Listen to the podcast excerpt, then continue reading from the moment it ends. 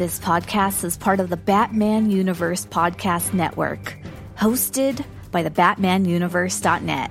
Check out everything related to Batman and the entire Bat family at the BatmanUniverse.net, including news and original content related to comics, movies, television, merchandise, video games, and more. Also, check out some of the other unique podcasts that TBU has to offer. Consider supporting this podcast by becoming a patron on Patreon. Even $1 can go a long way in supporting this content that you enjoy. Look for a link over at thebatmanuniverse.net to offer your support now. And now, on with the show.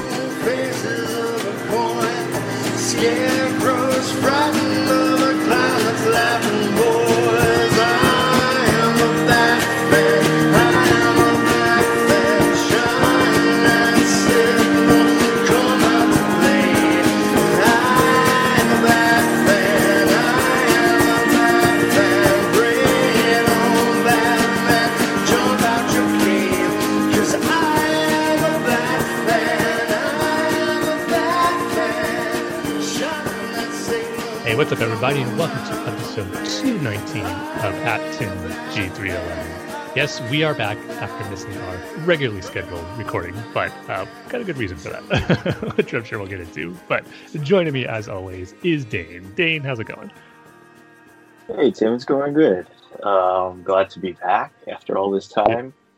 Uh, glad to be recording and talking to you, and uh, yeah,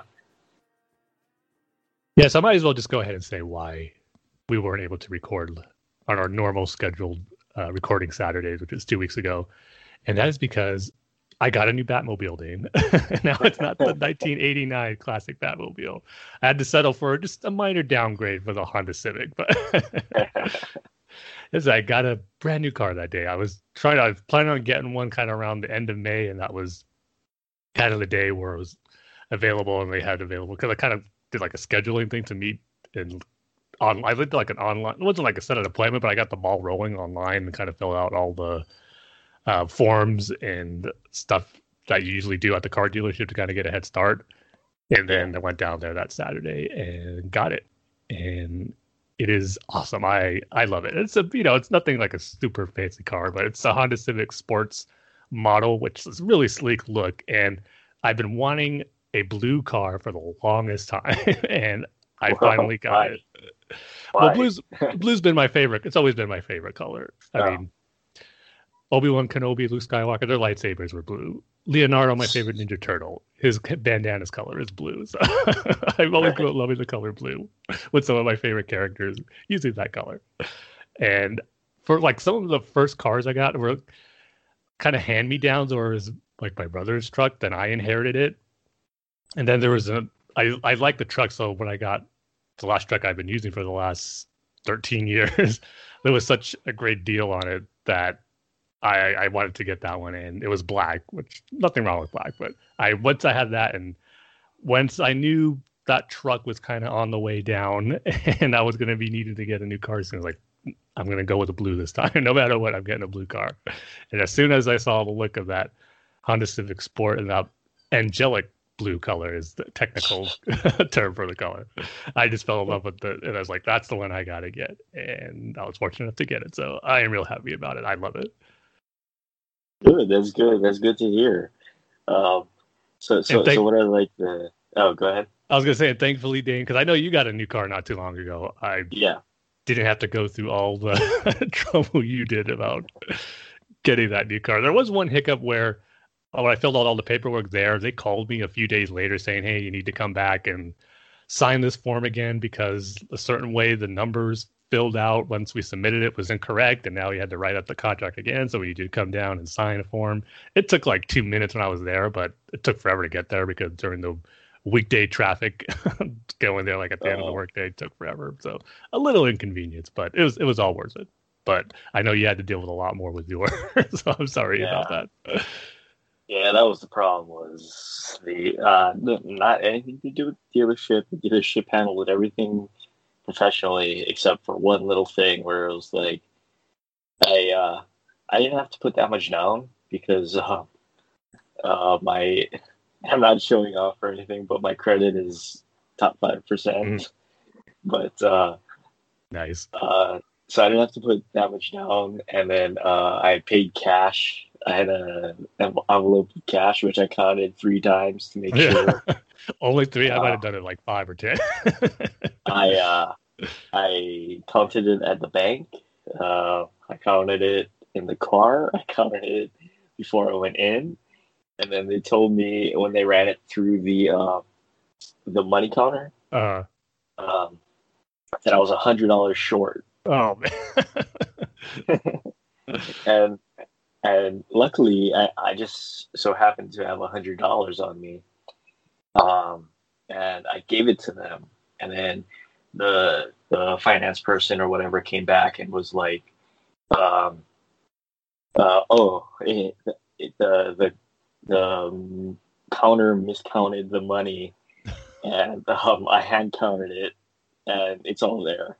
I was like oh Wow. God, and she gave me back my hundred dollars. uh, that, that was the only thing, and then, like I said, uh, my my insurance, uh, they put me through the ringer. Uh, it should have just been. It should have just been. I have this car, uh, 2021 Toyota Corolla. this is the trim level. I want uh, full insurance on it. End of story, right? No, they they wanted to go back and forth and like, oh, is this? Uh, uh, we went through like the entire list of all the coverages and everything, and every uh, you know the sort of a la carte part of the Uh. insurance process, and then she comes back, and then she's like, "Oh, I, I don't know if this is e- enough insurance. Um, I have to contact the dealership, and I have to contact the bank, and I have to make sure that both approve of this insurance, and you know this whole back and forth and back and forth and back and forth, and then." Um, they, they were asking me for my address. They already have my address. um, my they asked about my renter's insurance, and I was like, no, I just want to keep it the way it is. And ah, man, it was like so much stuff, and like they kept asking me for my where do I live? Where do I live? Do because I use my parents' house as my, mailing address because it's more of a solid, you know, address, Mhm. right? You know, I'm not I'm not moving around. It's it's just one thing, and I can re- rely upon it, right? And then they're asking where I lived, and it's like, so I'm taking out renter's insurance on a place that I'm not living at. I mean, is, is that what you think I'm doing? Um, that didn't make any sense. And then they they said they had to, uh, they they needed to go through my insurance policy again because the uh, the underwriters needed assurance that I something with the something with the something complicated. man. Uh, so I just stopped answering my phone, and it seems to be it seems to be good. It seems to be good. So every time I see uh, my, my insurance calling, I, I just let it go to voicemail and let my voicemail be my uh, receptionist. Like, uh, yeah, that's not important. So I'm just gonna, you know, not call that. But um, yeah, I'm, uh, I'm glad to hear you enjoy your car. It's, it's weird we got the same car essentially, two different companies, but the same Exactly, exact yeah. car. Uh, same trim level, the sports edition.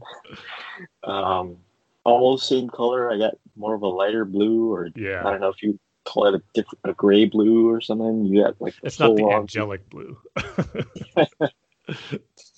So it's it, it's kind of weird that we did that independently. We didn't even I we know, didn't even say anything. Yeah. but no, yeah, it's it's great. I'm real happy with it. Just finally getting a car with like the modern features would have, where it's like the touch screen and the USB ports. Because my truck for the longest time had there was like no USB ports. I had one like manually installed right after I got it, like around 2009. So that's where I connected like my iPod, but I can never connect my phone to it or anything. So it's nice to have that feature. It's pretty cool where it has on the touch screen where you can like, customize your wall, like have a custom wallpaper on there. So right now I got a Captain Rex wallpaper on there, which is really always Cool. cool to see the first whenever I start it. That's the first thing I see. So it's kind of just good to be have a modern car for a change. Yeah, it's definitely. I, I did the exact same thing. I had a uh, 2000, 2002, 2001, I think, Camry. And the first thing I did was switch out the, the stock radio for a for a new one Yeah. uh, with USB port. Um, but yeah, it's, it's great to have uh, modern features on a car for I once. know. To, to Uh, finally answer the phone without Yeah. picking up your phone using the touchscreen and all that. Oh, right, because the, the Civic also has Apple CarPlay, right? Yeah, I love that feature. yeah, yeah. Um, the only the only little nitpick I have w- with that is I always my main source of still listening to music is my iPod because I have one that's like 160 gigs or 120 gigs, something like that, and I have all the songs on there that I want. And the reason I still use it is because I, I do use like Spotify as my streaming app that I use, but there are some songs like rare B sides, unreleased stuff, stuff from soundtracks that aren't available through streaming services like Spotify or Apple Music that I can only listen on my iPod. And what I always do is when I drive a lot, I just have go through the songs list and just listen to every song A to Z.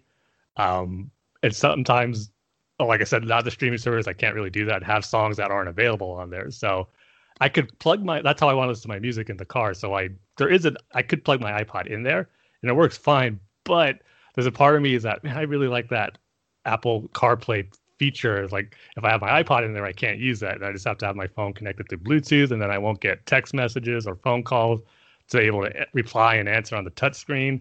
So I was like, I want to ut- utilize that feature. So now I'm in the process of trying to get like almost 5,000 songs I have that were on my iPod that I have on that A to Z playlist.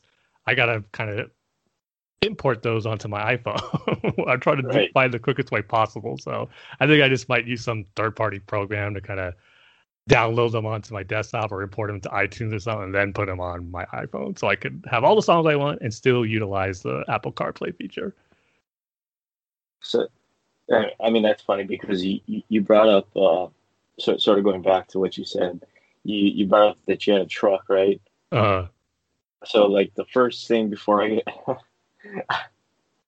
before I decided on just a regular old Corolla was um, I was gonna get a Tacoma.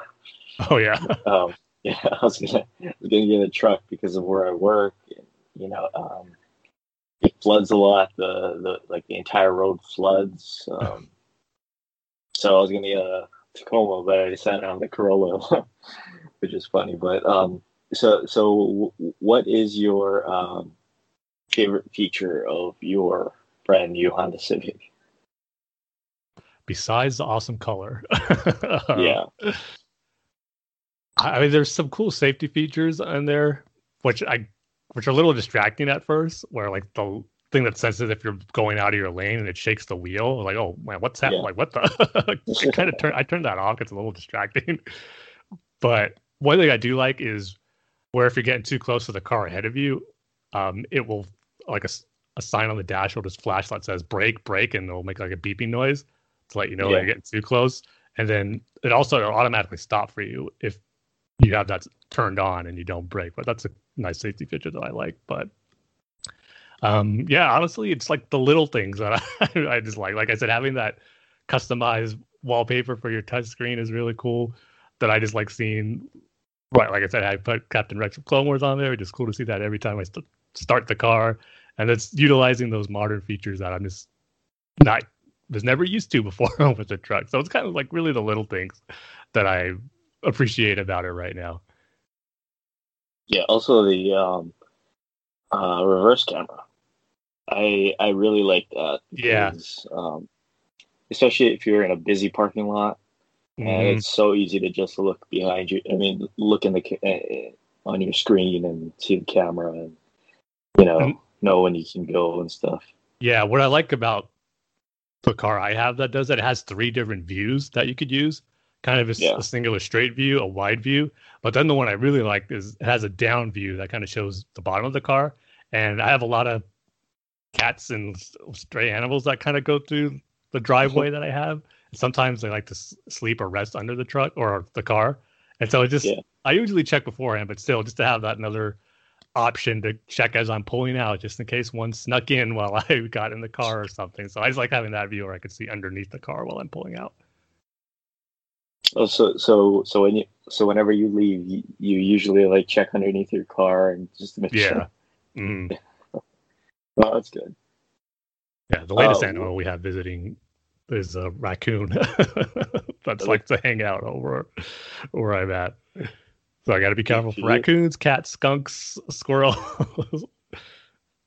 All like to make their way through the driveway. Or do you do you, do you feed them or do you just uh Yeah, my brother does.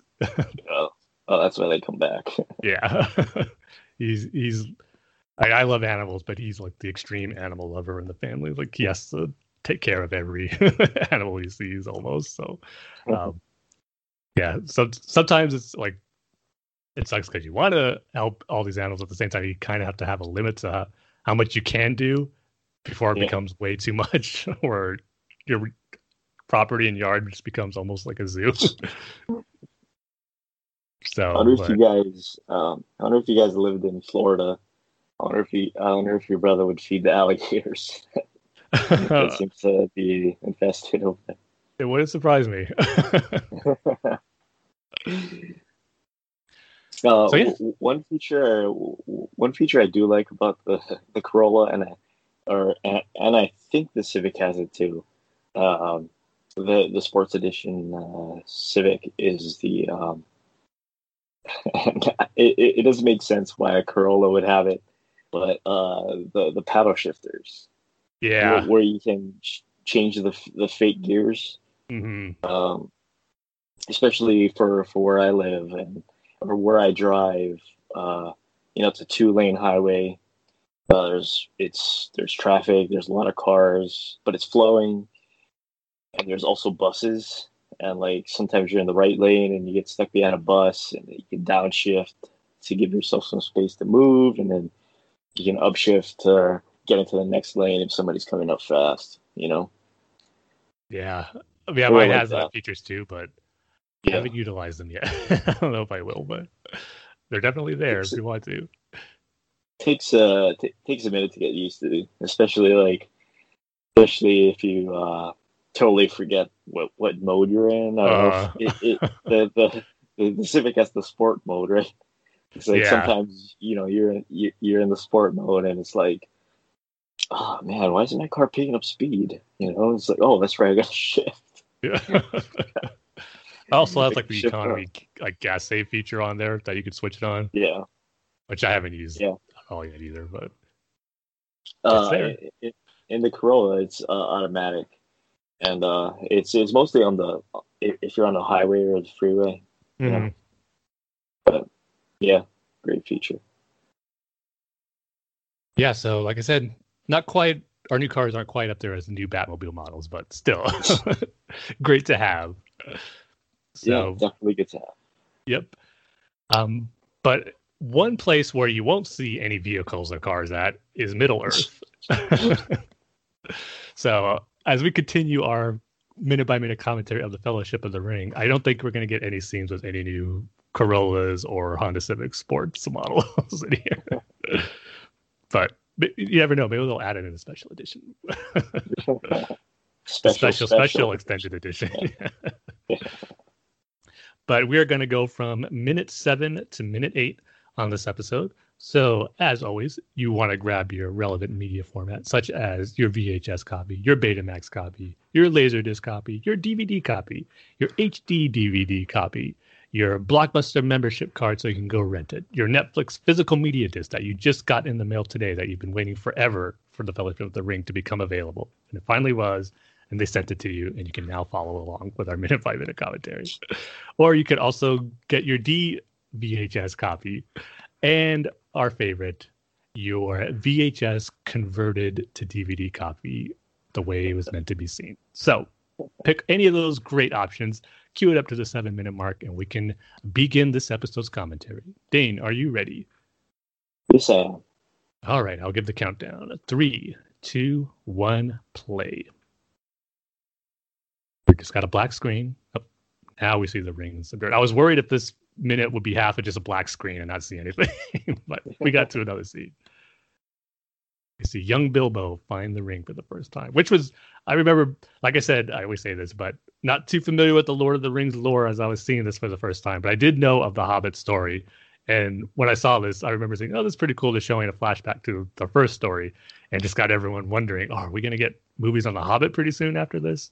And it would take a decade later, but we eventually did. But it was cool to see a little sequence from the Hobbit book. Okay, so that was the no. Mm-hmm. I always loved the map of Middle Earth too, and it's glad it was used in the movie to show the different locations. Get a great wide shot of Middle Earth. So cool. And it looks like we're gonna end with ah, we're so close to officially being out of the prologue date and seeing the title card. I think we'll get there on the What's um I, I just saw it on the map. What's the Sundering? The Sundering? Yeah. Hmm, so that's something I'm not too familiar with. So that would be one aspect of Middle Earth lore that I won't be able to answer right know. now. Yeah. I'm sorry, I let you down. All right, so that's our Lord of the Rings Fellowship of the Ring minute by minute commentary for this episode. And with that, we can get into our feature topic, which really is just going to be a recap of some news and discussion topics that have come out since our last episode and since we didn't record two weeks ago like we usually do. Um, we've got a, quite a few cool new DC Batman news stories that happened throughout the course of those weeks. So, kind of go through and recap some of them, which I'll be saving the biggest one for last. but uh, first off, we'll go with the most recent one where it was just yesterday, as we're recording this on Saturday, June 5th, that um, the director Andy Muschietti of The Flash is officially in production. They're filming right now, and we've gotten. Are you our... sure, Tim? Are you sure? well, I guess these type of photos that reveal can necessarily be taken anywhere, not necessarily during filming. Who knows? But uh, for all intents and purposes, it does feel like it is in production. But to give us a cool tease, like I said, director Andy Muschietti's sent the first look at the return of Michael Keaton's Batman suit. Now, it's not a full blown reveal of the whole new costume, it's just a close up shot of the classic Batman symbol from the Tim Burton movies, zoomed in with looks to be some bloodstains on that bat symbol. But we'll find out the reason for that. But just regardless, it was just cool to this. I think this is like the perfect tease to get fans excited and hyped up about the return of Michael Keaton's Batman in this movie. And I got to say, just seeing that classic Batman symbol from the 89 movie with the yellow oval shaped shield that hasn't been used since those movies, it was just really cool to see. And it was just made me really excited about how awesome it's going to be and exciting once we get that full costume reveal of Michael Keaton back in his Batman suit. But um, until then, this was just a great little tease. I felt to get the hype going, and uh, I know a lot of speculation has been about the type of suit it's going to be. Where uh, it looks more like the return suit because it really doesn't have the look of the first costume he had in the '89 movie. But even it does akin more to the returns costume he had, but it still feels a little different than that. So I think he's going to have a brand new suit. It's probably going to feel very similar, but will be a different one than what we saw in 89 and Batman Returns. Um, but yeah, regardless, like I said, just great to see that classic symbol again. And I'm sure it's not going to have too much of a connection to the story, but I couldn't help but think when I saw that image of it was the blood stain on there, how it reminded me of the Batman and Flash crossover in the early days of Rebirth with the Button story. That was, of course, teasing uh, the Watchmen connection to the DC Rebirth universe and setting up Doomsday Clock. But was, that was a great story arc. I love that. Um, it was a great Batman Flash team up. So even if obviously it's not going to have anything to do with uh, the comedian's button or the Watchmen universe, in well, as far as I know, who knows? This could be a crazy multiverse movie where they're going to incorporate that. Who knows? I doubt it, but. Um, I just hope, if anything, they take a lot of the dynamic Batman and Flash had in that story um, that works so well into this movie with what uh, Michael Keaton's Batman and uh, this version of Barry Allen and their dynamic that they're going to have. If they take inspiration from that comic series, that'd be great. Um, but I couldn't help but think of the Button storyline because the cover art um, with the bloody button that Batman was holding Um, just look very similar to this image to me. So it got gave me feelings and harkened back to that story that came out hmm, almost probably five years ago now. But um, yeah, so just a cool image and just a great tease to get uh, for this upcoming movie. And I think this is going to be an exciting process as they keep slowly revealing stuff about this movie till we get first looks and trailers and all that stuff. So yeah, this was a very cool surprise to get yesterday. I wonder. I mean, is, is he going to be like Michael Keaton now as as Batman? I think so. I think this is going to be where he is an older version of the character we saw in the original movies. At least that's how I'm viewing it right now. I don't think they've officially said, but that's kind of how I think they're going to go. But who knows? Maybe they'll do a de aging thing and maybe have him be yeah. the young Batman. Or just do a Tarkin. Right? it would be easier since you know Michael Keaton's actually going to be there. They they don't have to do a full blown yeah. CG. But yeah. but or, part of me thinks yeah. since they're obviously taking inspiration from Flashpoint, since I think it is officially called Flashpoint, they're probably going to want to have a little bit of that Thomas Wayne interpretation of Batman in the story um, where he is older and kind of has a lot of experience and has been through a lot. And that's the type of Batman Barry is going to be dealing with here, except it'll be Bruce Wayne and Michael Keaton's Batman. So I think they kind of want to have the essence of that older Thomas Wayne Batman with this Michael Keaton Batman being older. So I think that's how it's going to be, where it is going to be Michael Keaton's Batman just 30 years later from when uh, we first saw him in 89. I see. Or you know what they could do, Tim? Is What's they that? could do a Tarkin on Adam West. Right? Huh, they, I mean, they could, but I wonder if that was like an uh, option or a thing they tried to explore if they got the okay from the Adam West family and all that. If they really wanted to do a full blown Batman multiverse story yeah. for like little cameos here and there, but that would be something if they do that. I just rewatched Rogue One. If you're if you're if you're wondering why I'm bringing up Tarkin, Tarkin so much. Rogue One's on the brain right now, which is yeah. a good thing to have on the brain because it's awesome. My Stardust. My Stardust. so yeah, that was a bit of cool news we got on the Flash movie front, and continuing with some of the movie news we got a few weeks ago, it was announced that the Batgirl movie is still in in production, or not in production, but it's still on uh, W Warner Brothers is list of upcoming DC movies, and it was announced that they have a couple of directors for the film officially.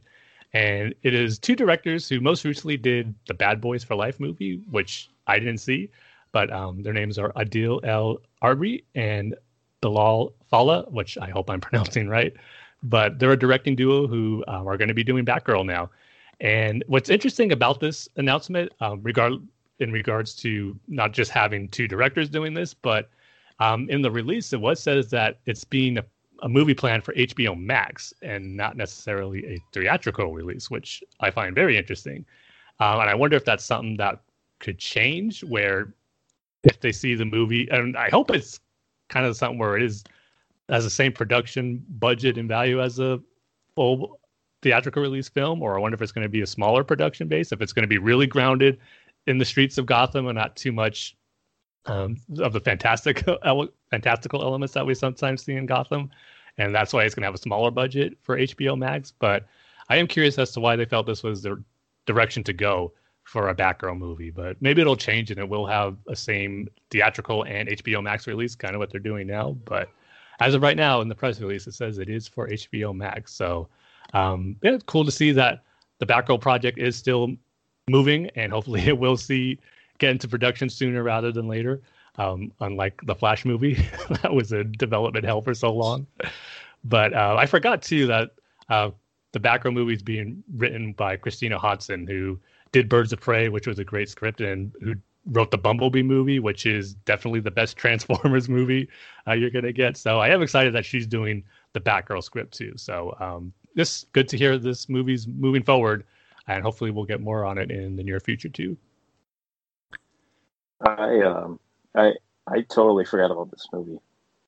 Um, I I know it, it was supposed to be around the time. Um, was it Suicide Squad came out? You might you be right, Dane. It's been yeah. it was out there for a long time. A right, right, and uh, what's his name was going to do it. Uh, yeah, Josh Whedon. Josh Whedon, right? Yeah. Yeah. And that thankfully Yeah, totally. out. yeah, that, may have been a good thing, but um, yeah. yeah. Oh yeah, because I, I, uh, remember it was like first revealed because during one of the Comic Cons, and like you said, it might have been during the Suicide Squad, like the year that came out, where Warner Brothers doing the thing that they always do, just flash a bunch of titles of movies without announcing them or having anyone attached to it, just showing that's coming. And Batgirl was one of them, so it has been in the plan, I should say, I guess, for a long time. So that's why it's good to finally have a concrete writer and concrete directors now attached to it. Yeah. Also, um, kind of unexpected. Um, another movie I totally forgot about was uh, Eternals. Yeah, And they, they just released the trailer. It Mhm. looks really, really good. it does look um, really good. Just not what I was expecting, but that's a good thing, really. Which is what scares me, right? Is I think this is going to split them. I think this is the movie that splits the Marvel fan base, unfortunately, because it looks like it's going to be an actual movie, and it's it's just the way it's shot. You know, it's a different sort of look from the Avengers sort of thing, Definitely. and um, I think this is going to be the movie that splits the Marvel fan base, where it's going to be like people love it, people hate it. This is going to be the, the Marvel Universe's Last Jedi. That's what I think it's going to be. Man, Unfortunately, um, I don't know. I, well, I, I did see um, I, I did see Chloe Zhao's um, Nomadland, and I really really liked it. So Yeah, if she she's a really good. Yeah, she's a really good uh, director. So, um, yeah, I, I want to see this one. This is the one that I want to. This is the Marvel movie I want to see. Yeah, I know nothing about the Eternals. Nothing. Same here. Absolutely Yeah. nothing. Um, yeah. So I'm I'm in the yeah. same boat as you, where I kind of. I mean, this is kind of how it was with Guardians of the Galaxy for me, where I knew of characters, I knew about Rocket and Star Lord, just like mainly through the Marvel vs. Capcom three DLC when that first came out, like around 2011 and 12, and Rocket Raccoon was announced. I go, oh, yeah, no, no, never heard of this character. That's where I kind of first heard about him. So when I found out, oh, they're, they're going to make a movie, and he's going to have him. That's awesome. I went and read a bunch of Guardians of the Galaxy comics before the movie came out to get familiar with the characters, and there were some great uh, story arcs in that run from 2008. But with Eternals, I'm kind of going to do the opposite, where I know less about them than I did the Guardians of the Galaxy characters, and instead of just kind of going and read some comics, I'm just going to let the movie kind of be my introduction to their story and their characters, and just see if it just grabs me in to the story they're going to tell in the movie. So I'm going to go into it just like you and not really knowing much about anything. I just know they're Jack Kirby characters and another universe, a portion of the Marvel universe he, he created, but I don't think ever got to finish the storyline he had planned for him.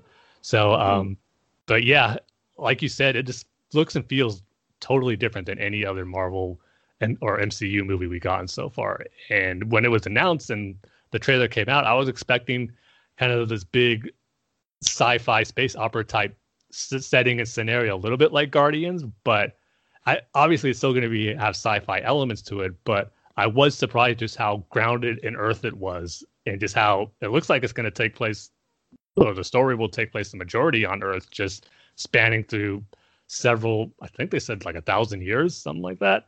So this spanning many different eras of uh, mankind's history, so to speak. I think that's a really cool story potential, and just to find out just how these characters were involved, maybe in certain big events that we've seen already in the MCU, and as to now, maybe why they didn't reveal themselves or decide to act on certain big events that we've seen play out in the Marvel movies so far. So there's just a lot of stuff that I'm excited about with its story and its characters, not necessarily knowing a lot about it, and just how it's going to fit in the overall grand scheme of the Marvel Cinematic Universe. So yeah, I, I'm excited about it. And um, I mean, I, I, I know I said you know Chloe Zhao is a great director, and this looks really good. But the real reason is really there's a character named Dane in it. So, Uh, yes, you're a comic book character now, Dane. yeah, uh, played by uh, Jon Snow. So Yeah. I can't wait to see that. Finally, I mean. I remember we were trying so hard to find a comic book character who shared the name Dane, and all we had was Yeah. just some random thug in the comic book we read Batman comic we reviewed like in our first two years of this podcast. but now you got a full blown comic book character who's a hero and played by a great actor and Kit Harington. So Yeah. you're moving, your name's moving up know. in the world, Dane. Little did I know it, it, There was a character named Dane created by Jack Kirby back in the day. There you go. That's- uh, He's to be His superhero now, name is the Black Knight. Oh, the Black Knight. Yeah. Oh, okay. Me. So your Oh, character just has a cool pretty cool. superhero name in general. So He looks pretty cool. So, is he a bad guy or? I don't guy? believe so. No. But again, being not too familiar with his characters, I'm not 100% sure. Yeah. Well, I could be a bad guy. yeah, maybe you shouldn't get your hopes up to just yet because he might end up being a villain by the end of the story. Or he might be dead. That's true too. so yeah, that was cool to get on the Marvel front. And speaking of trailers too, here's another one I got. Did you see the Venom Let There Be Carnage trailer? No, I just can't get into that. I mean, I know it's just a trailer, but I, I just cannot get into the Venom movies. Is it Yeah. any good? Uh, I wasn't the biggest fan of the first Venom movie. There was Yeah. elements I did like of it, but this one it looks like they're just turning the first Venom movie up to eleven with some of its ridiculous elements as far as like how where they're going with the comedy aspect between Eddie and the symbiote. Um, that they're just turning it up a notch in this one. And I will say Carnage does look cool. I'm excited to see those interactions with Venom and Carnage. That should make for some cool action sequences. I'm excited about Andy Serkis directing it, but I'm telling you, this I just can't get past the story aspect of Spider-Man not being involved with the origin of the character of Venom and the symbiote and that whole connection. It's just such a big part of why I love Venom as a villain for Spider-Man, who eventually becomes more of an anti-hero.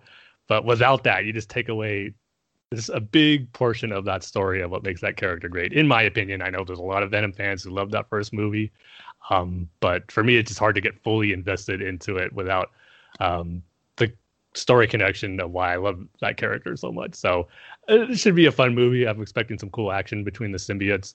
Um, but like I said, the ridiculous aspects that was in the first movie, it looks to be taken up a notch in this one, and we'll see how all that plays out. But uh, it, it's another comic movie to see, so I'll definitely see it and check it out when it comes out. But um, Yeah.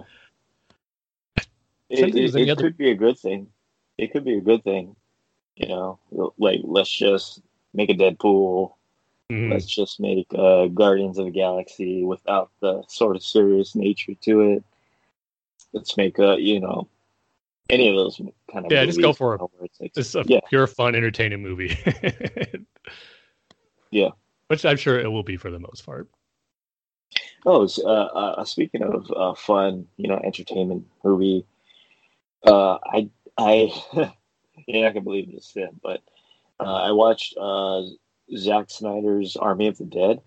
Oh yeah, I really, really liked it. really? It, it yeah, it's a, it's got great character, good characters, and um, yeah, it's, it's it's really fun.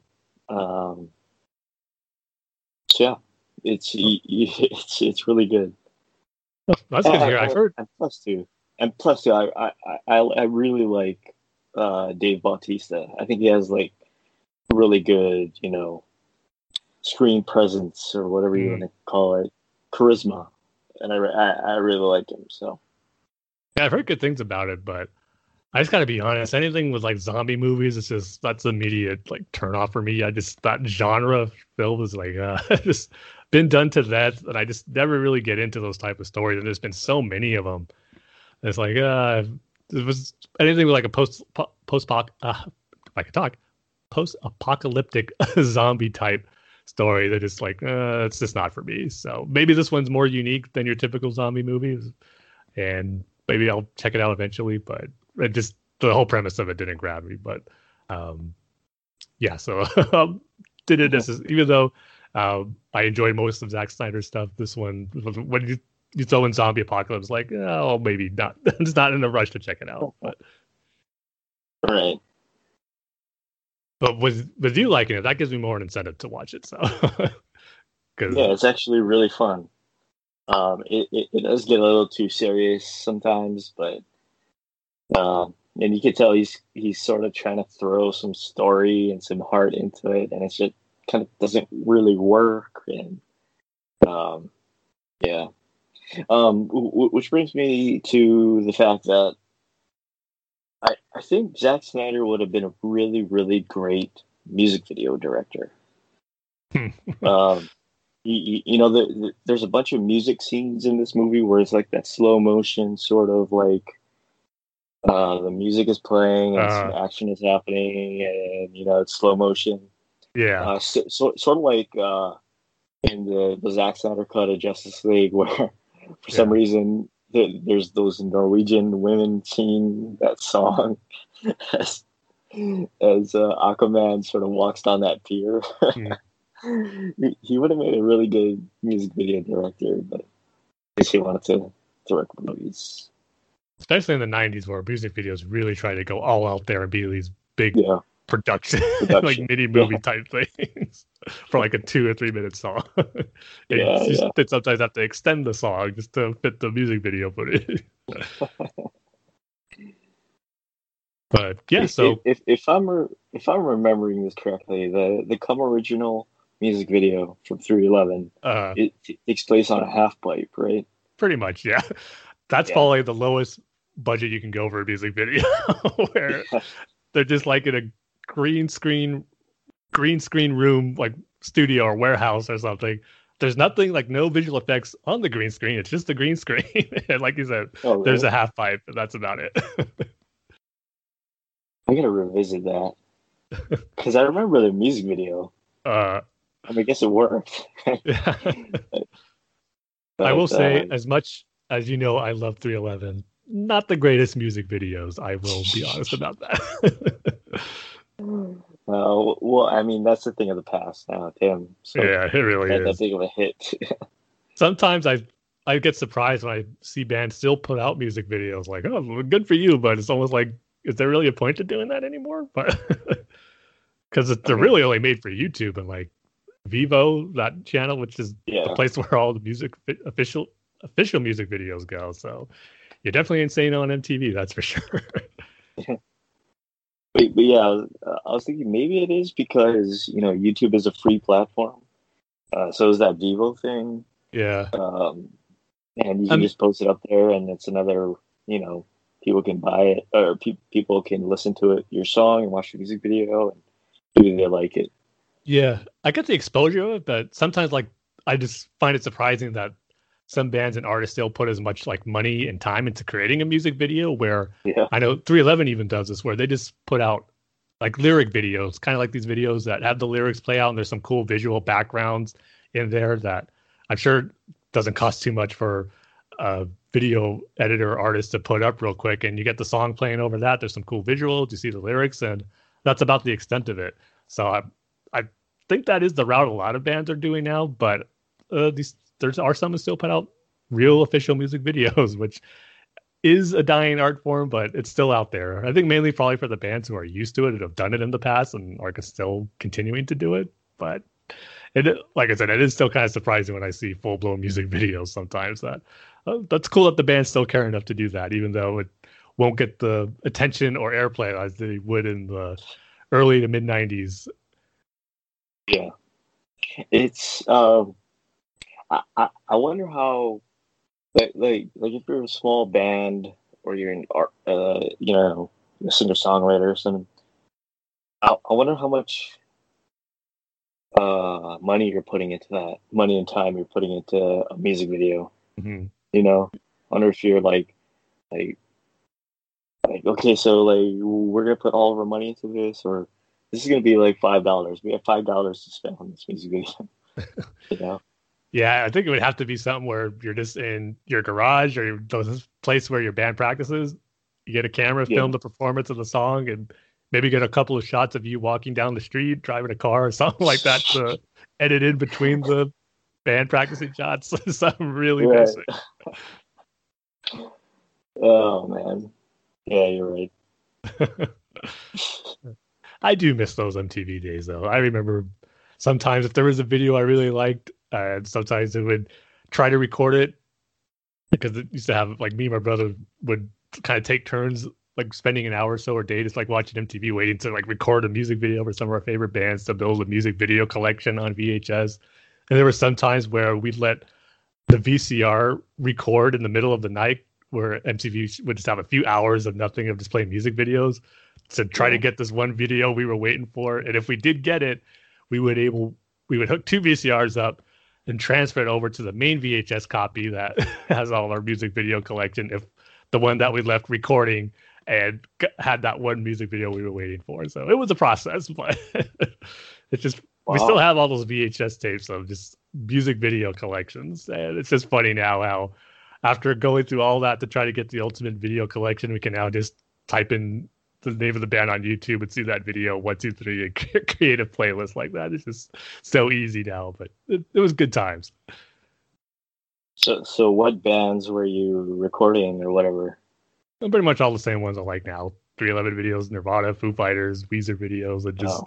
other bands that would had like maybe like some one hit wonder bands in the 90s. But I remember there was this one, like one of those times I was talking about leaving the VCR recording all night. We were trying to get this one Nirvana live performance video. It's from when that live album from the Muddy Banks of the Wishkah came out, which is around 96. And there was one performance where, if I remember right, they had two videos. One where it started with one performance, and then it came, it went to another performance, like another concert. But we remember seeing one time, oh, they're showing the video that's just that whole one show of the full performance. It was the song Aneurysm. And I was like, oh, we got to get that because the one only one we have is where it splits between two different performances, but we just want that one full performance. And we eventually did get it one night. We were left the VCR recording on and got that music video, and it felt like such an accomplishment once we got that. You, remember when um, uh, Revenge of the Sith, Sith was coming out, and then MTV was it MTV that had the, the exclusive like I don't know what you call it, like broadcasting rights to show the premiere and the lead up and Oh, they just had bands and stuff. they just had uh like the premiere of the movie at Skywalker Ranch. MTV had like a special about it where they were invited to Skywalker Ranch, interview the celebrities who were going there, and showed a special clip. And there, I think there's a performance by the band Good Charlotte at the ranch at that time. So um, they they just had like a one hour special focusing on the premiere for the movie. You see, I thought it was like a big lead up to like like a like we're we're committing our entire channel to this sort of thing, where it was like we're gonna interview the fans and we're gonna have the celebrity guests and we're gonna have Good Charlotte for some reason. I I thought it was something more like that. No, it was just a premiere special, really. Oh. Oh, I see. It was like the week the movie came out, which I was eating everything leading up to the movie at that point. Any news channel special they were having, anything on Revenge of the Sith, I was trying to record it. I bet you you have your uh, copy somewhere, or your VHS copy of that. yes, I do. video I think Somewhere. I'm actually looking at the drawer of it right now. I did try to transfer them to a DVD once they got a DVD recorder, but Yeah. sometimes those didn't come out right. Where it was cheap disc, Ah. so sometimes they'd skip. So the VH. VHS copy I still have is still the best one. So, so when you do transfer, it comes up at like the four by three square Yeah. Thing. Mm, yeah, Oh, so so there's bars on the side then. yeah, definitely. Oh, I see. But Anyway, but I, still I don't even know how. I, I don't even know how we got on this topic. I, it all started from we were talking about the Batgirl movie directors being announced. That went to the Eternals trailer. That turned Eternals. into oh, Army of the Dead. Zack Snyder music Yeah. video. Yeah. But it's fun. We haven't had kind of a rabbit hole topic that we went down in a long time where just things went from one topic to the next, to the next, to the next.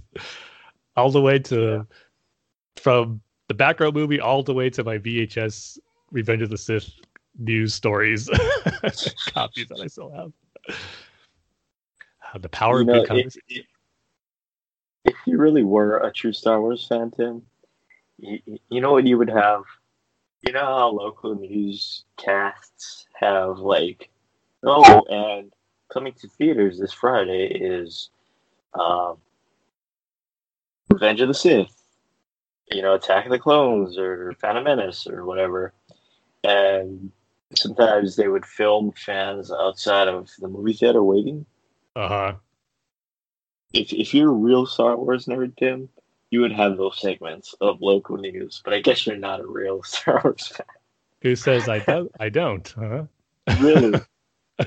I definitely got a few. I definitely got a few. Oh, you nerd! yes, Big I have. nerd.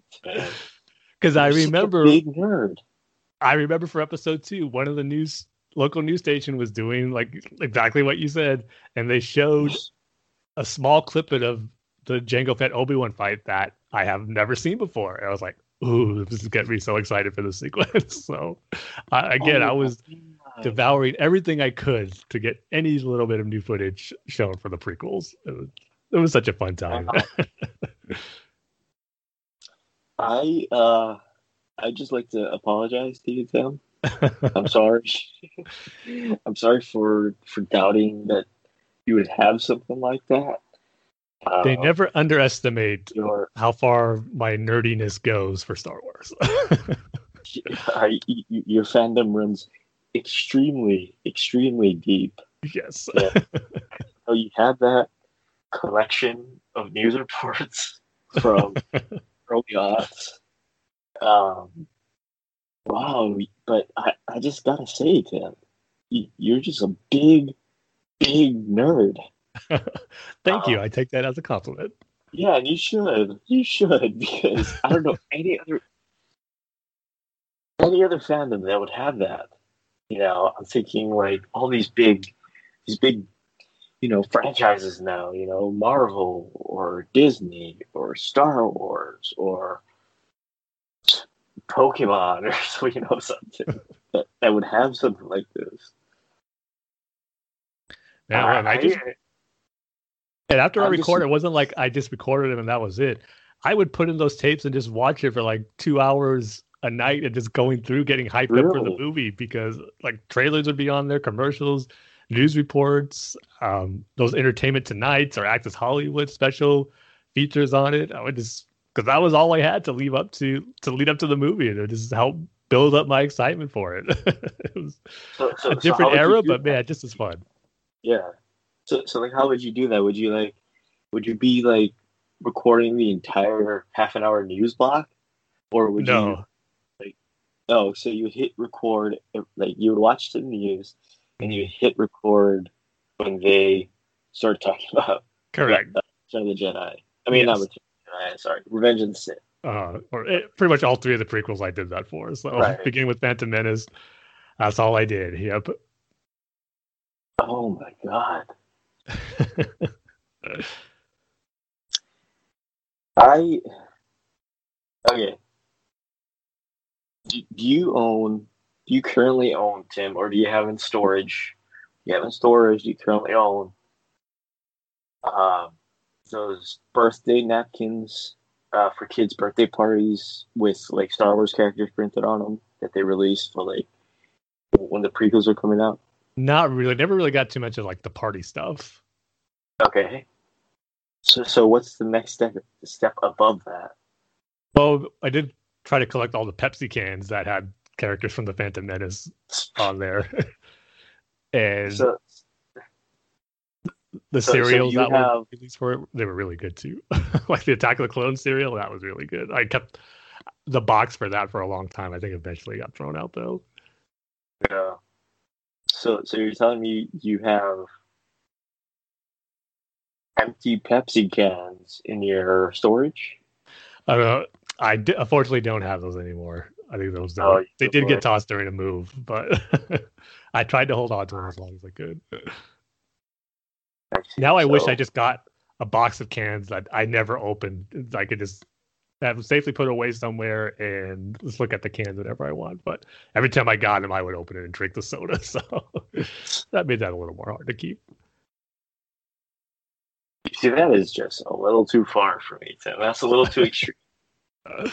I I was uh, looking at uh, musical mutagen tour slash out of their shells merchandise um, on eBay, and I Uh-huh. saw a uh, I saw a you know if you go to a restaurant and uh, you're a kid, they give you crayons and Yeah. a placemat that you can draw on. Uh, I almost bought a placemat, a, a paper placemat for the out of the shells tour from Pizza Hut. I almost bought it. So and why close. didn't you? Oh, it was eight dollars. I uh, I feel like it. How much do I really love the Out of the Shells tour? I mean, you bought the toys, which was an amazing purchase, but would you go that extra step and get the Pizza Hut play now? I think I might, Tim. I think I might go back. Hopefully, it didn't go up in price though, but I think it'll still be worth it. Yeah. You just got to get whatever you can from that tour, so you could have the ultimate Out of the Shells collection. yeah. I'm, st- I'm I'm still looking for a good VHS copy. I have a cassette version of the soundtrack, so just looking for a, a good, kind of busted up copy of uh, uh, out of their shells tour concert video.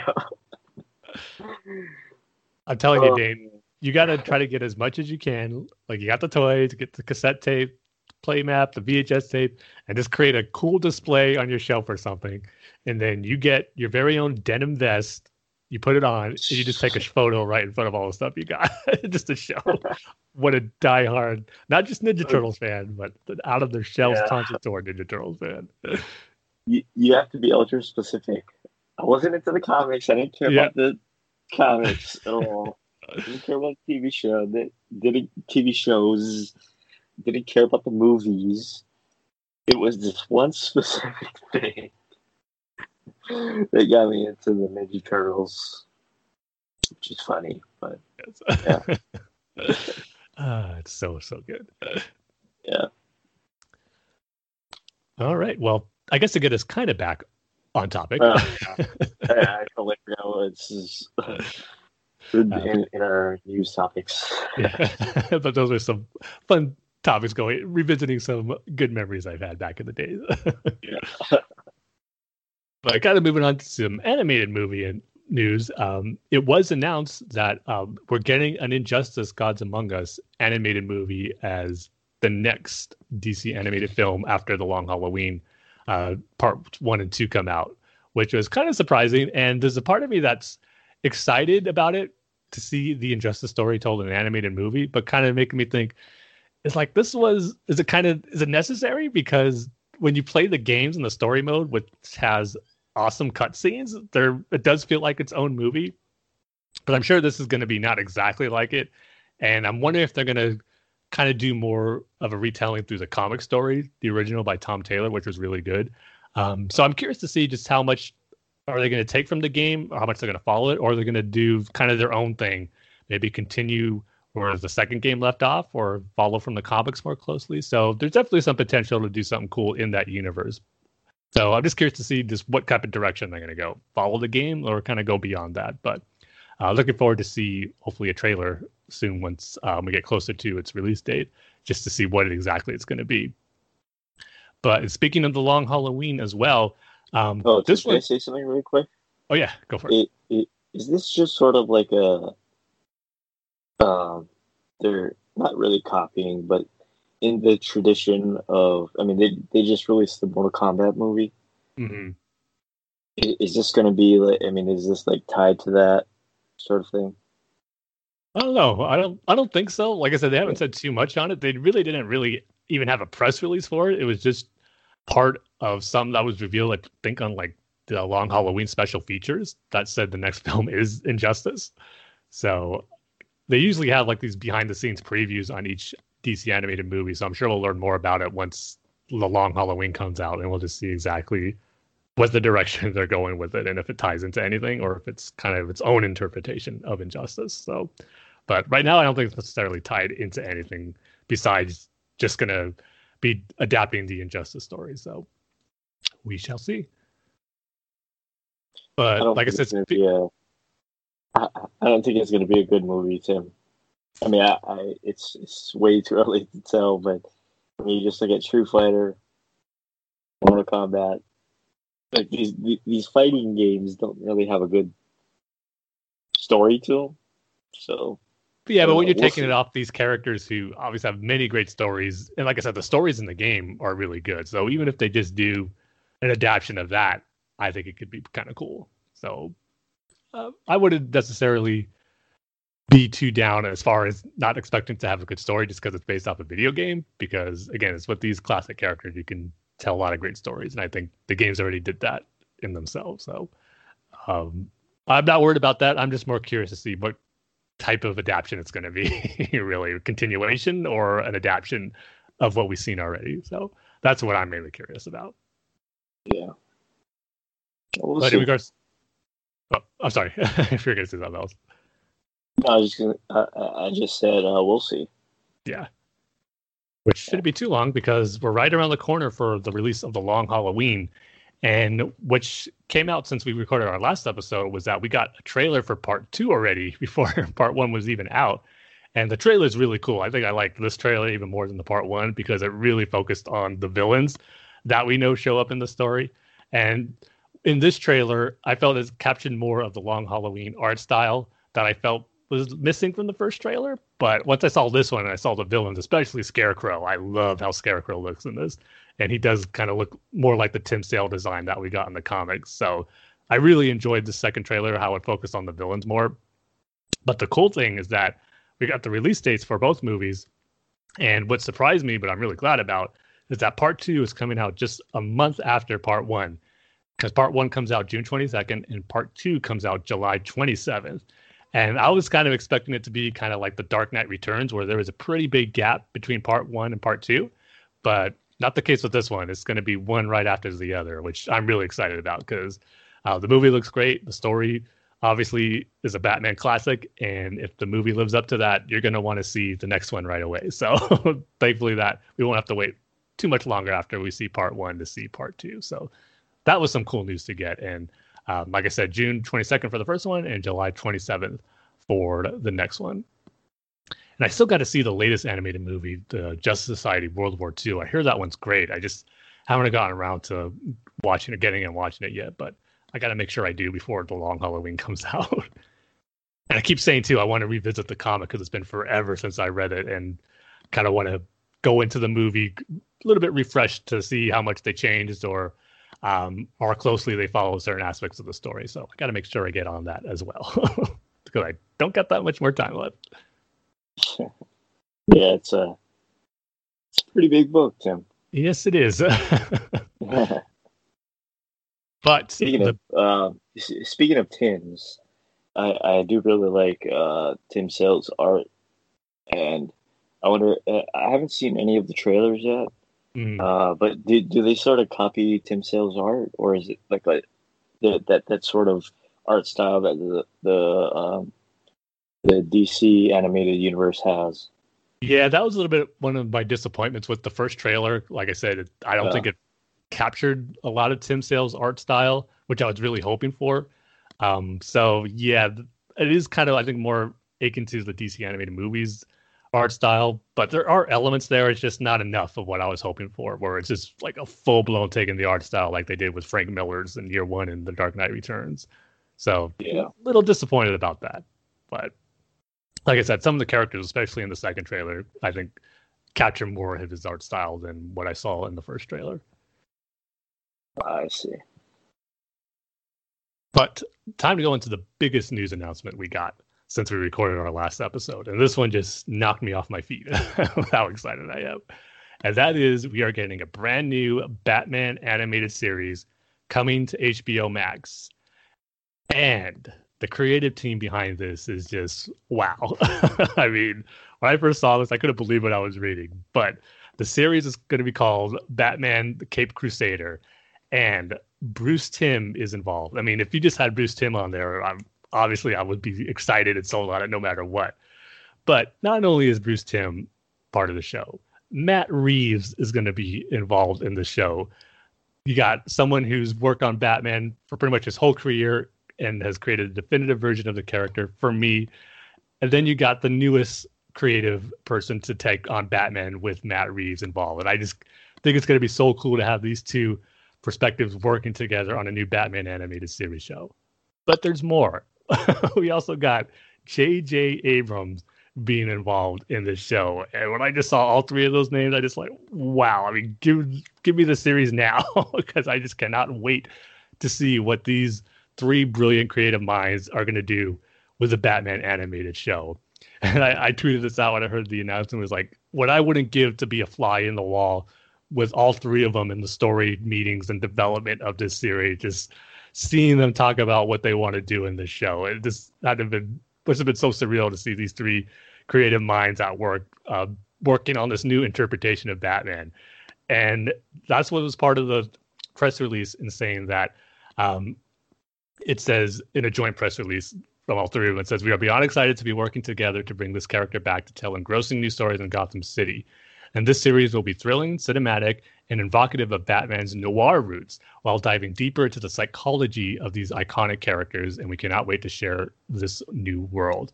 And I highlighted the word noir because they released a teaser poster for it by Bruce Timm. And my goodness, is it amazing! this is like already one of my new favorite Bruce Timm pieces of art. It's a design of Batman overlooking God, or not overlooking, but it's a big over exaggeration design of Batman where he's bigger than Gotham City himself, and he's looking down on the city. And it's just this great design where it's capturing the original Bill Finger, Bob Kane design of Batman with the long ears from the late 30s, early 40s design that I just absolutely love. And I I think it's safe to assume this is how Batman's going to look in the series since this is, they released this as an official teaser poster. And that just makes me so excited because I've been dying to get a Batman animated series, live action, whatever, with that type of classic original design of the character because I love that look. And Bruce Timm just really captured it with this poster right here. And this the lighting of it, it's like a dark blue. You see the night sky, the moon shining bright, this giant sized Batman looking over Gotham City. He has his cape covered over him, almost similar to that classic Batman animated series pose, but it has that classic Batman cowl look that I just absolutely love.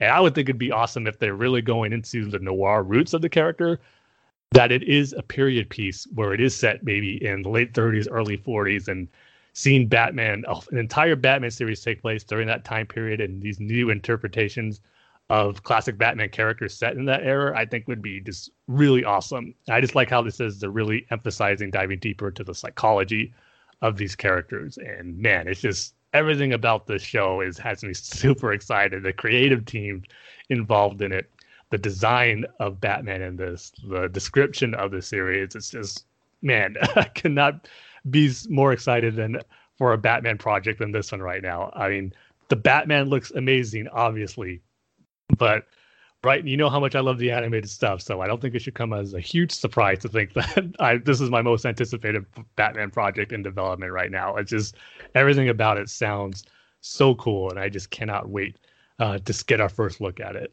And it's definitely on HBO Max, but I thought I believe read I read somewhere too where it might be on Cartoon Network as well. But kind of hoping if it is on HBO Max, it is something that would maybe be an animated series geared towards an older audience, um, especially if they're going to deal with psychology of uh, certain characters or the main characters, as they said. So I'm sure it'll be for all ages, but kind of hoping it's gearing towards more an older audience, especially with this look and description of the series. It just, man, I just cannot be more excited, as you can obviously tell. So, um, no official release date just yet, but I I assume it'll probably be 2022 at the earliest. Um, but to maybe coincide with the release of the Batman, maybe it'll be in the fall of 2022, kind of how Batman Returns and Batman the Animated Series came out in the same year, just several months apart. So there's just a lot to be excited about about this, and I cannot wait to learn more. This, man, yeah, wasn't expecting this announcement, but now I just cannot wait to see this project. So hopefully this is kind of the true successor to Batman the Animated Series. Obviously, we've had some other Batman animated shows that's come after it, some really great ones like Brave and the Bold, and some several Justice League shows. But as far as like a, just a true solo Batman series, um, this one looks like to be the next successor to the greatest interpretation of Batman ever. So um, I'm expecting something different than it, but just to have that same quality that we know that Bruce Timm is going to give us with a Batman animated project. And you throw in Matt Reeves and J.J. Abrams. I mean, what's not to be excited about? So yeah, I just cannot wait for this. Yeah, I, I I saw the piece of art that they released that you're talking about, and it, it it's sort of refreshing just to see like this one image. We got this one image, but it looks so unique. Mm-hmm. You know what I mean? It's like it's it evokes that a- animated series sort of feel, but it's a brand new thing. Um, but but just the uniqueness of it, especially like when you have like these animated shows that are made for you know to generate a lot of episodes. You know, Yeah. and they it's just sort of like a plain looking thing.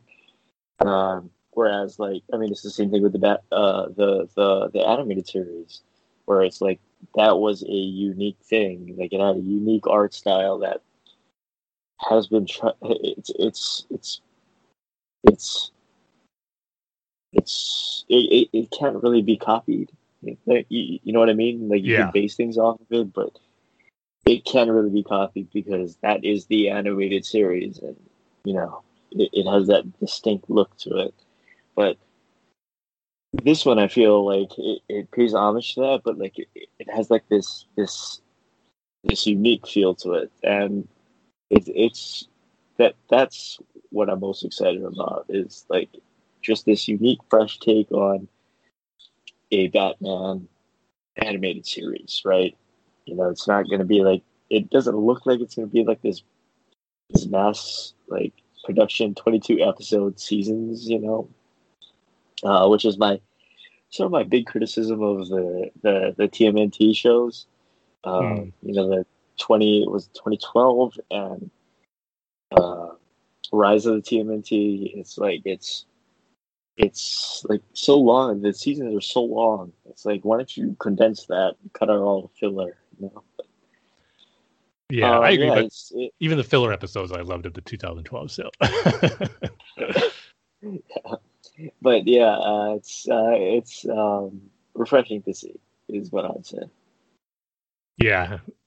I just cannot wait to get our first look at it. I mean, who knows if they even have any animation done for it yet? And probably not. But Yeah. man, once we get our Yeah. first look, I'm just probably gonna be drooling all over.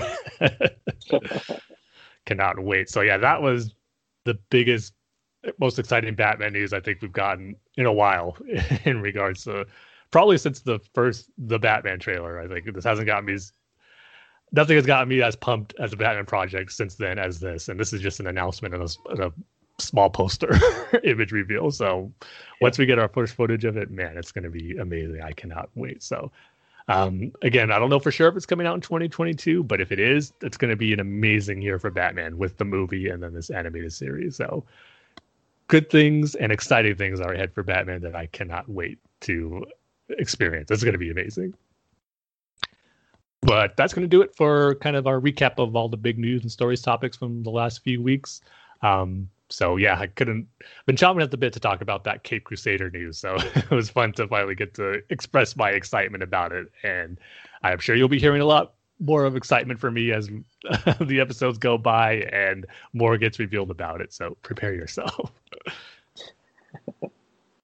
but with that, we can go into a comic book review. We have one for this episode because after several months and long waits, we finally got the latest issue of TMNT, The Last Ronin, and we are ready to talk about it.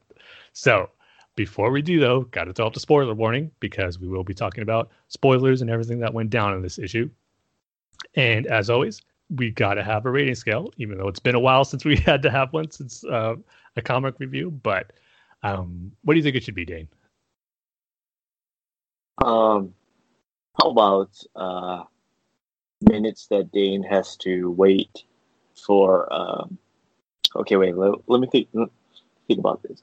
Minutes that Dane has to wait um, to get in one word about a Batman the animated series show because Tim talks uh, a lot about it.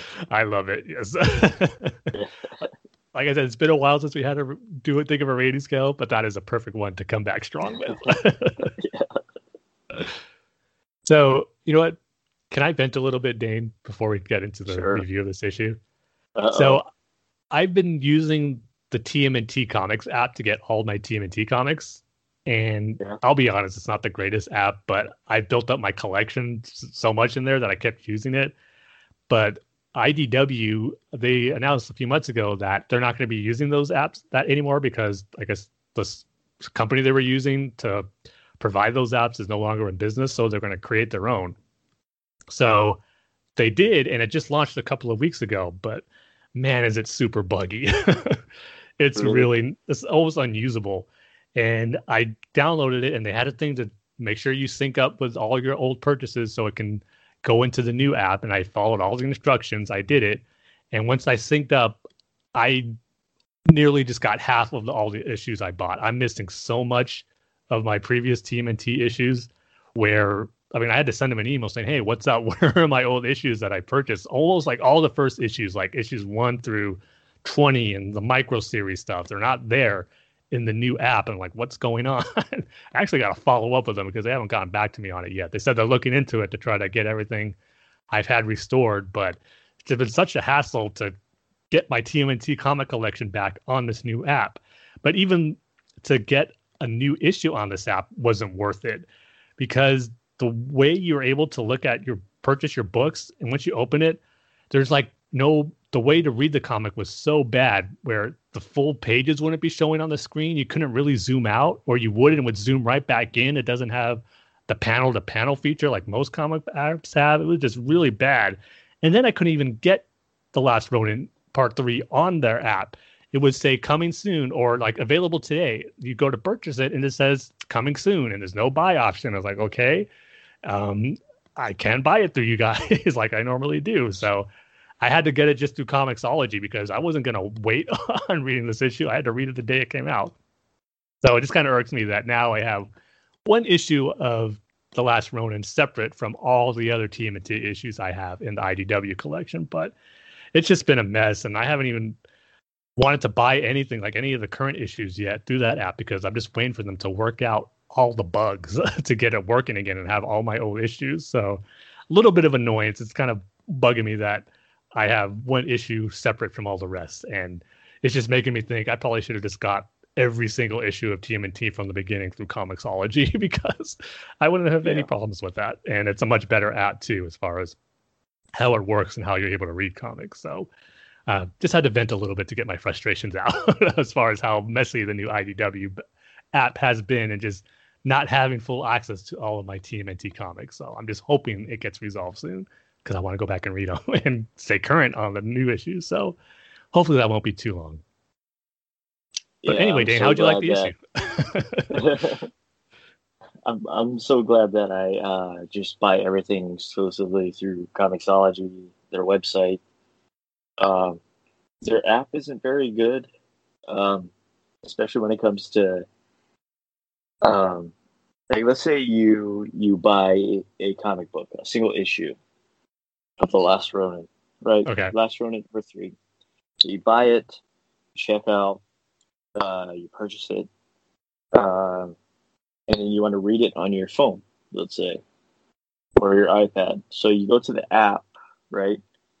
And then it, it doesn't, or for me anyway, it doesn't automatically show up on my, um, what is it called? My, uh, my, my books, right? Uh, it doesn't show up really? there. It doesn't show up in the smart lists where you know it's the you know the the recently purchased uh, or unread or anything like that. So I have to go to the search and go to type in the last Ronin and then go down to issue number three and it'll say download on it and then hit that. Which is really complicated if you're talking about the, the ongoing series, the TMNT ongoing series where there's a bunch of tra- uh, trade paperbacks and there's the omnibus editions and there is the all of the single issues, the 116 issues, plus the pre-order issues, um, plus um, it gets confusing because there's different comic lines. Uh, sometimes they separate the the different series, like the Jennika series, um, and it get, it just gets really complicated and really messy. And I just wish that for me, uh, I don't know if it's because I don't have any something switched on or whatever, but it, it just doesn't show up in my recently purchased, which is kind of irritating. I mean, I, I, I, refresh it after I make the purchase, I refresh it, I refresh it, I refresh nothing. I mean, it's it's nothing. So yeah, it's just a little complicated. I mean, it's just a little inconvenient to to get yeah, uh, to download the copy. You know. Yeah, that's kind of weird because I have no issues when I buy stuff through IDW. I go on the website, then I open the app, and it's right there in my books, and I just download it, and I'm good to go. like the total opposite of the Ninja Turtles or the IDW app. So it's yeah, I had a good experience with it. That's the other thing about the IDW app right now, where in your my book section, it's all out of order. This random issues just there, but they're not in any they're not in any sequence as far as the number of issues, and that they're all scattered about. So I can't even know for sure what issues I'm missing unless I spend like a, a few hours going through what's there and then figuring out what's not there. It's like I can't sort it anywhere. It's just really annoying and frustrating. I wish they wouldn't have launched it until they got some of the basic features you would expect on a comic app worked out to where you yeah. can at least sort your books to put them in some kind of order so you know what's missing and what's what you do have. Yeah, yeah another irritating a... thing is um yeah, it's it's it's such a small nitpick, but I mean it's first world problems, right? And it's like uh, but anyway, it's like um, let's say you buy a, a, issue, a single issue of a comic book, then you finish the story, but at the end they have notes or they have uh, variant covers, cover yeah. arts uh, in the in the back of the book, and then but but you finish the story itself, all thirty pages of the story itself or whatever. Then you you go back. Then let's say you delete it from your your phone or your iPad or whatever, it still shows um, on your uh, uh, still reading section of your uh, of, of your of, of your app, and it gets really confusing, especially if you're still reading a certain book, because uh, that gets pushed to the back, and the one you recently finished is still in the front because you didn't complete it. You didn't get to that last uh, page technically, right? So yeah, that's a little irritating. So just a little nitpick. Yeah. Well, now we got but all anyway, our nitpicks out of the way. Not regards to the issue itself, but how we read it.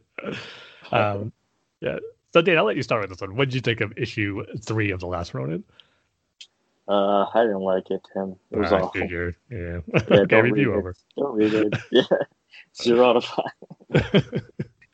uh, no, I loved it. Uh, but but why don't you go first? Because um, I I, I kind of want to say something at the end. Okay. Yeah.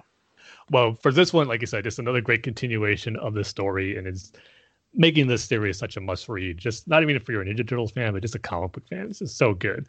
But I will say it didn't quite reach the heights of I thought issue two did, and that was almost an impossible task in itself. But uh, I'll get to exactly why. This is more, I guess, like a fanboy nitpick, which I'll get to.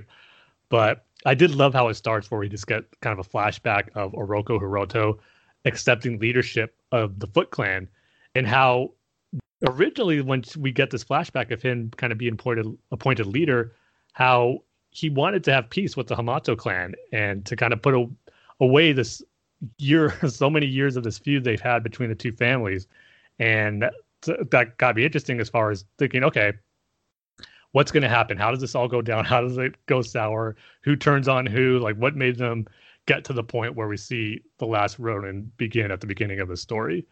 And we don't know exactly how just yet, but I am hoping it is something that's more than him just being wanting to set up this peace meeting between the two clans and him just being betraying them and all along. His intentions were to do away with the Hamato clan but as he was setting up this meeting to broker peace. So I'm hoping there's something a little more to it where something actually happened that made him do this where I hope his true intentions were for peace, but something made him change his mind, and we just don't know what that is yet.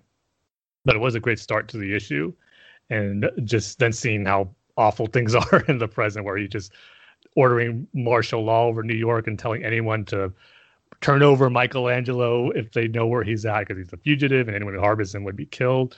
So all that stuff going on in the city in the present time. But I did like how we saw where things started with him taking over the Foot Clan. And then of course we get another great moment back at the lair with Mikey talking to in his head his brothers. And that's always a favorite one of my favorite parts of this every issue, just seeing the conversation Mikey is gonna have with Leo, Raph, and Don in his head as if they were really there. And just the way it's laid out and brought into the story and the way they're talking, it's just done so brilliant, brilliantly.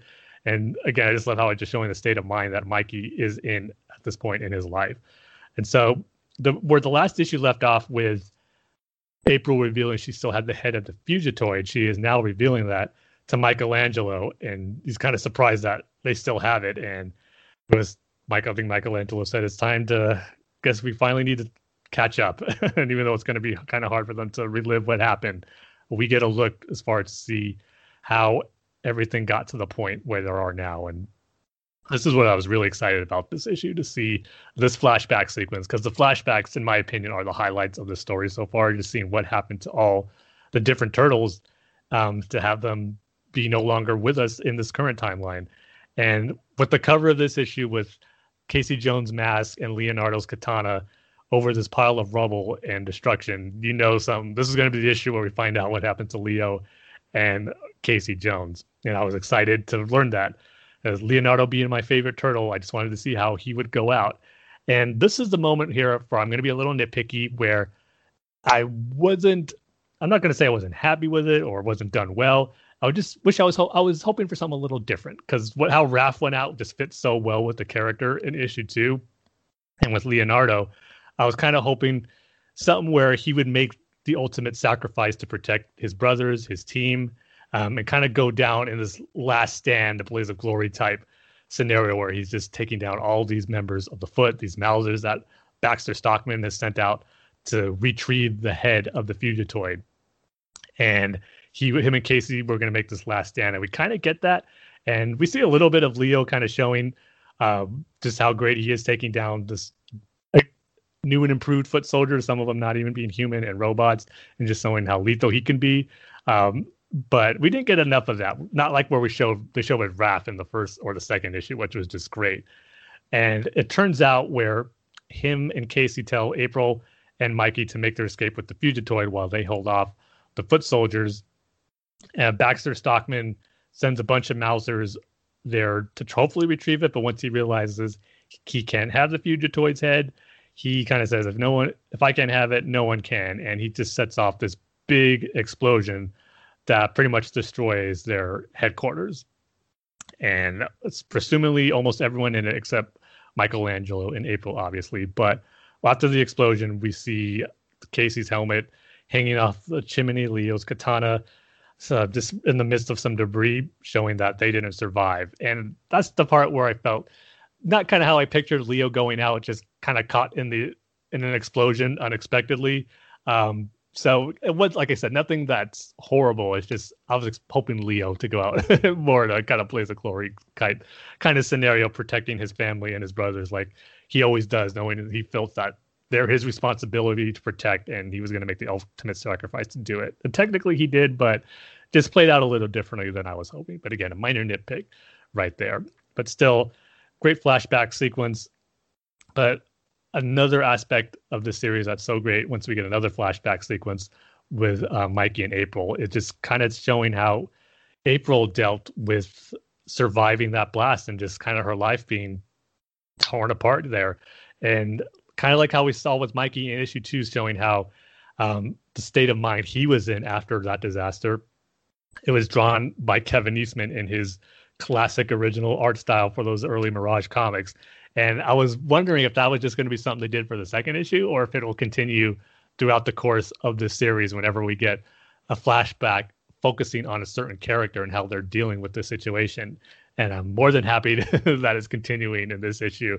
But this time, it's focusing on April and just seeing what she had to go through in surviving this ordeal not only physically but mentally too. Just like I said, having her whole world be torn apart, her husband and Casey, her family with the turtles and Splinter, and to find out that she's pregnant through all this too is just a really good look at the state of mind of April and what how she got through this. And again, the way that it's drawn in Kevin by Kevin Eastman in his art style, I just think is such a great touch and just such a great thing about this story showing kind of the psyche and the mental state of these characters and as they're dealing with this trauma that they went through.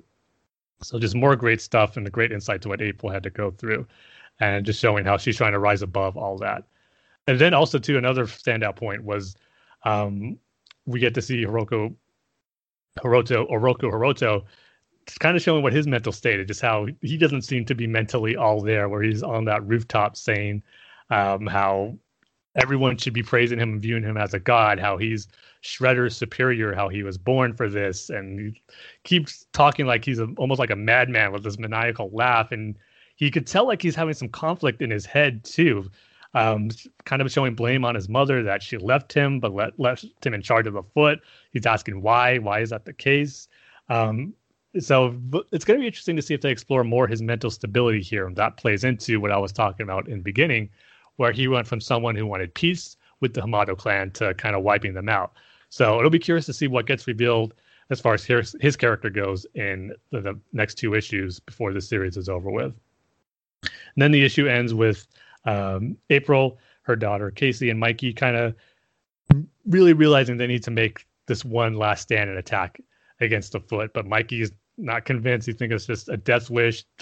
The resistance fighters aren't prepared. But then April shows him one last thing in this kind of garage armory that she has, where she has this like suited up armored turtle band that just is ready for action, almost similar to uh, the Dark Knight Returns Batmobile a little bit. it just said it's something to help even the odds a little bit. So it just looks really cool, and that's where the issue ended. So yeah, just more great stuff with the characters here. Great artwork, great layouts, just so much great stuff about this story. Again, just a minor nitpick I had with how Leo and Casey went out, right? but that's more of a fanboy nitpick with me. with Leonardo being my favorite turtle, and just hoping it was he went out a different way. So another really solid issue here. I loved it. Um, I'm going to give it four out of five seconds that Dane had to wait to get one word in before Tim stopped talking about Batman the Caped Crusader. yeah. Um, so so uh, both of us got new cars, and so did uh, April. Right? Yeah, it's just an episode about getting new cards. Yes, that's yeah. the theme here. Um, I really like love this. Uh, I do I, I, do agree with you, but I also disagree with you about the, the Leo and Casey uh, death scene. Uh, one thing I really like about these books so far is that the turtle deaths is a bit, it's just a thing that happens. You know, it's not like this big romanticized thing. It's just like, okay, he's there, he's mm. dead, right? And that's it. That's how they died.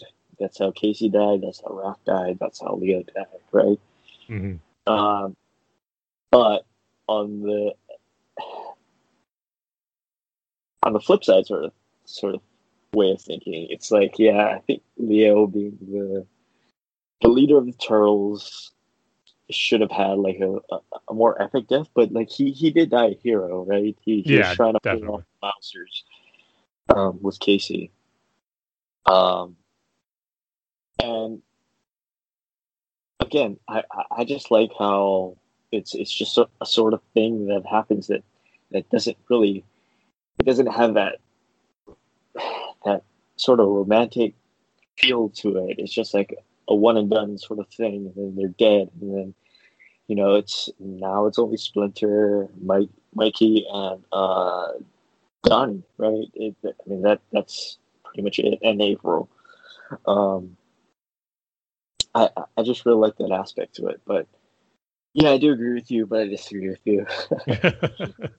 um, but yeah, I, I just love where this story is going. I, I I'm trying to get into uh, Casey Casey Junior's uh, story.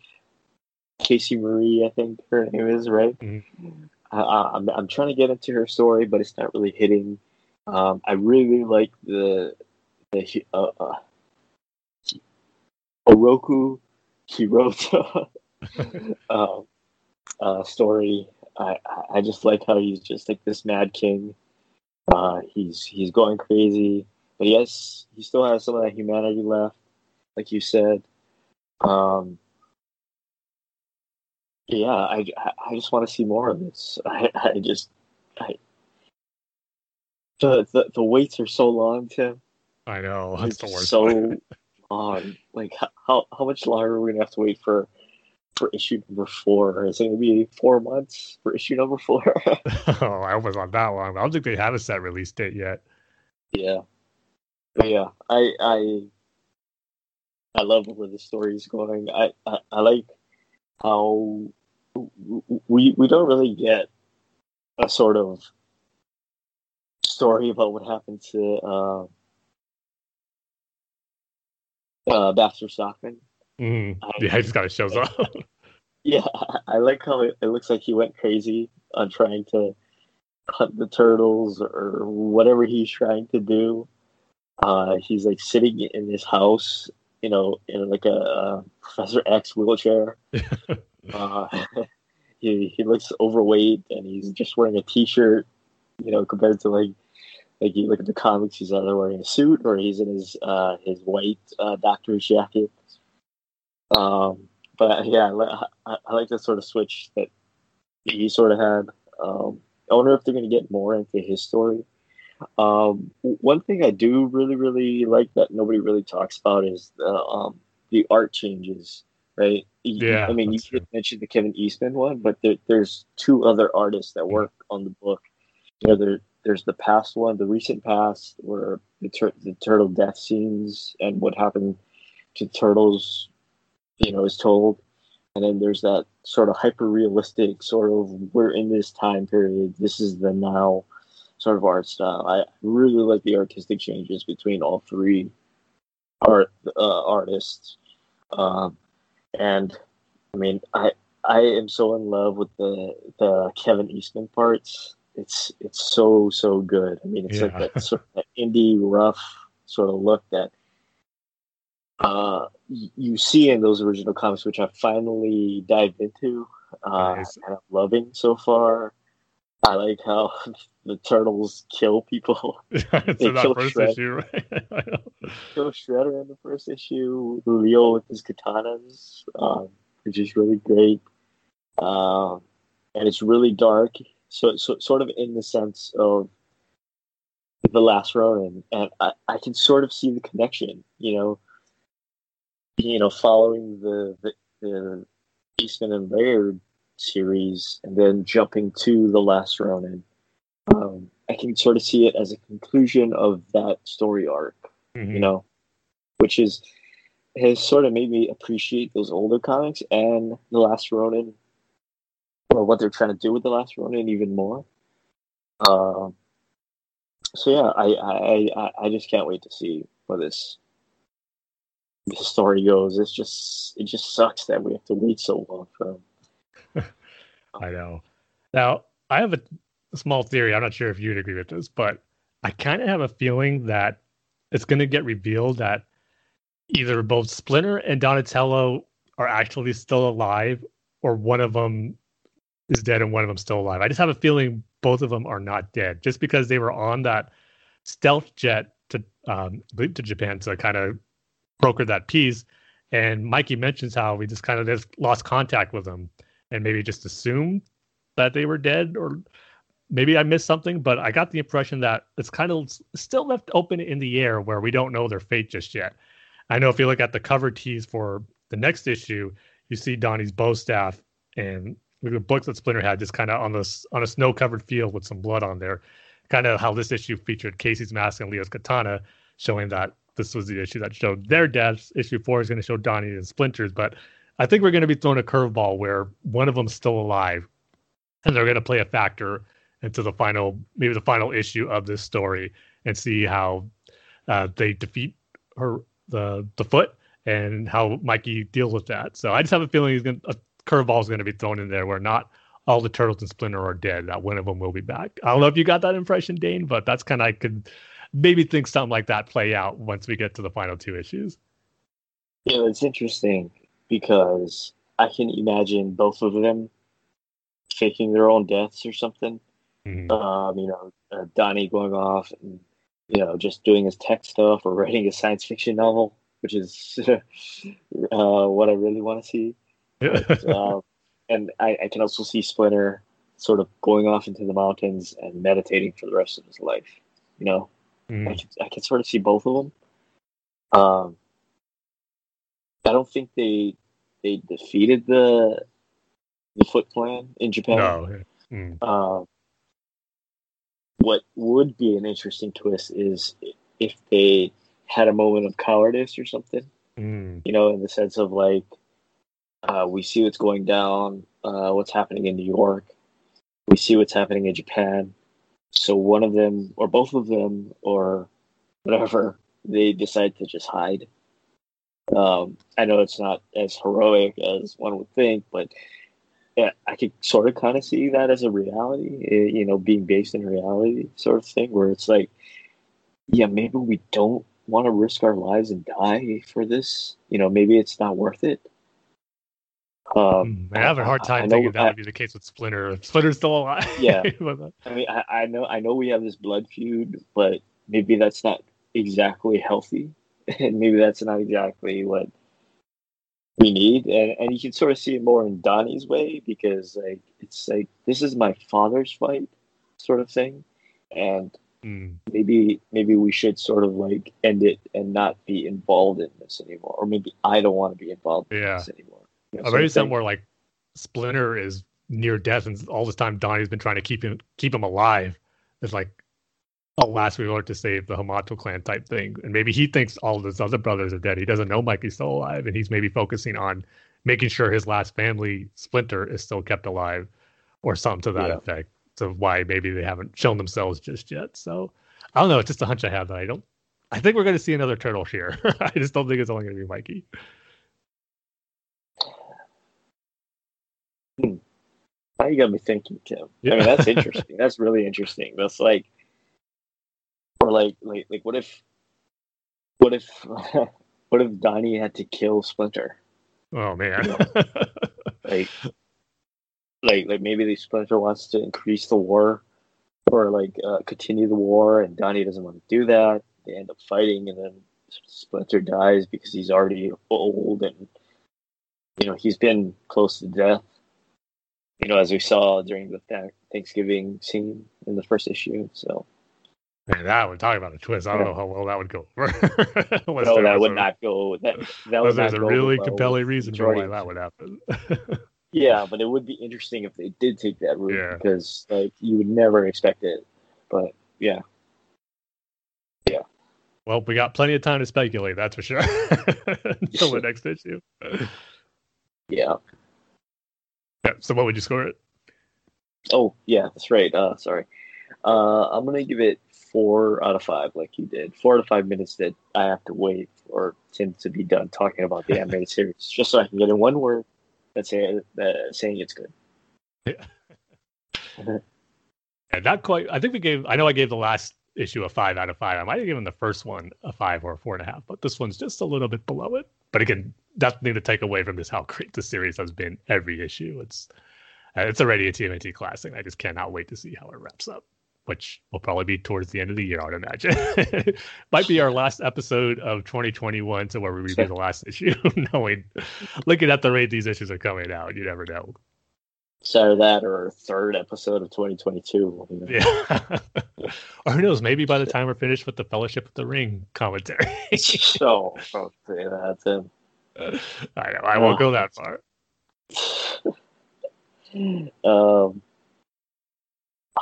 what was I going to say? Oh, oh, I, I, wonder how big of a role Fugitoid is going to play. Like, is he just going to be yeah. like the guy that they used to take down the defenses, or is there something mm. else? You know? Yeah, well, I'm sure he'll play a role in Baxter Stockman getting probably reintroduced in the current time period. So maybe they'll have to yeah. deal with him as well. That's the whole reason why they don't even want to turn him on. yeah. So, but yeah, I'm sure he'll play some type of role. in defeating. Well, that's the thing. We all assume that the good guys are going to win and they're going to defeat the foot, but look at how bleak things have been in this story so far. We can't assume that that they're just going to win. It might be a small victory, but maybe it's not a full victory like we're kind of kind of hoping. So, kind of got to be prepared for anything with the story so far and how things are going. Do you think uh, Mikey's gonna die? That's possible. I mean, Yeah. it could be some like if my theory gets shot down and the turtles, all three of them really are dead. It could be some where Mikey wants to be at peace and join his brothers again, type of scenario, and we do Sure. see him die at the end. I could totally see that happening as well. Yeah. Yeah. Could be a bummer, but it's funny. We'll see how this one ends. But if you notice, in several different Turtles adaptations that have an ending, none of them end well. Like the 2012 series had a bleak, this kind of depressing ending for all the Turtles, and I believe even like the original plan for like the Mirage run kind of had like a feature type story where it showed the ending of the Turtles, which wasn't a happy one either. So like when sometimes Yeah. when you get these endings stories for a certain turtle adaptation doesn't usually end well for them which is kind of a bummer or at least it ends in them splitting up. Right. Yeah, or they're not them not being the same. Right. Like something happens. yep. Yeah. But we shall see with this one. yeah. But with that, that's going to do it for this episode. A fun one to have a lot of stuff to catch on, catch up on, and talk about. And as always, uh, great to have another issue of the Last Ronin to talk about to end the episode on. So, with that, I'll throw it to you, Dane, for the outro. Okay, just go to BatmanUniverse.net, Facebook.com slash Batman Universe, Twitter handles at uh, Batman Universe, show's Twitter handles at Batman Podcast, Tim's Twitter handles at TimG311. I'll say it because, you know, you got a brand new car and everything. a lot to Um, celebrate. My Twitter handles at Dangerous Banana. Uh, rate and reviews on iTunes, and you can email the show at batmanandallcast at gmail.com. So with that, we see you at the end of every single episode. Tim. we love each and every one of you, even with our sometimes depressed, sad Ninja Turtle ending hearts. oh, that's a good one. we'll see you guys next time. see you next time, everybody.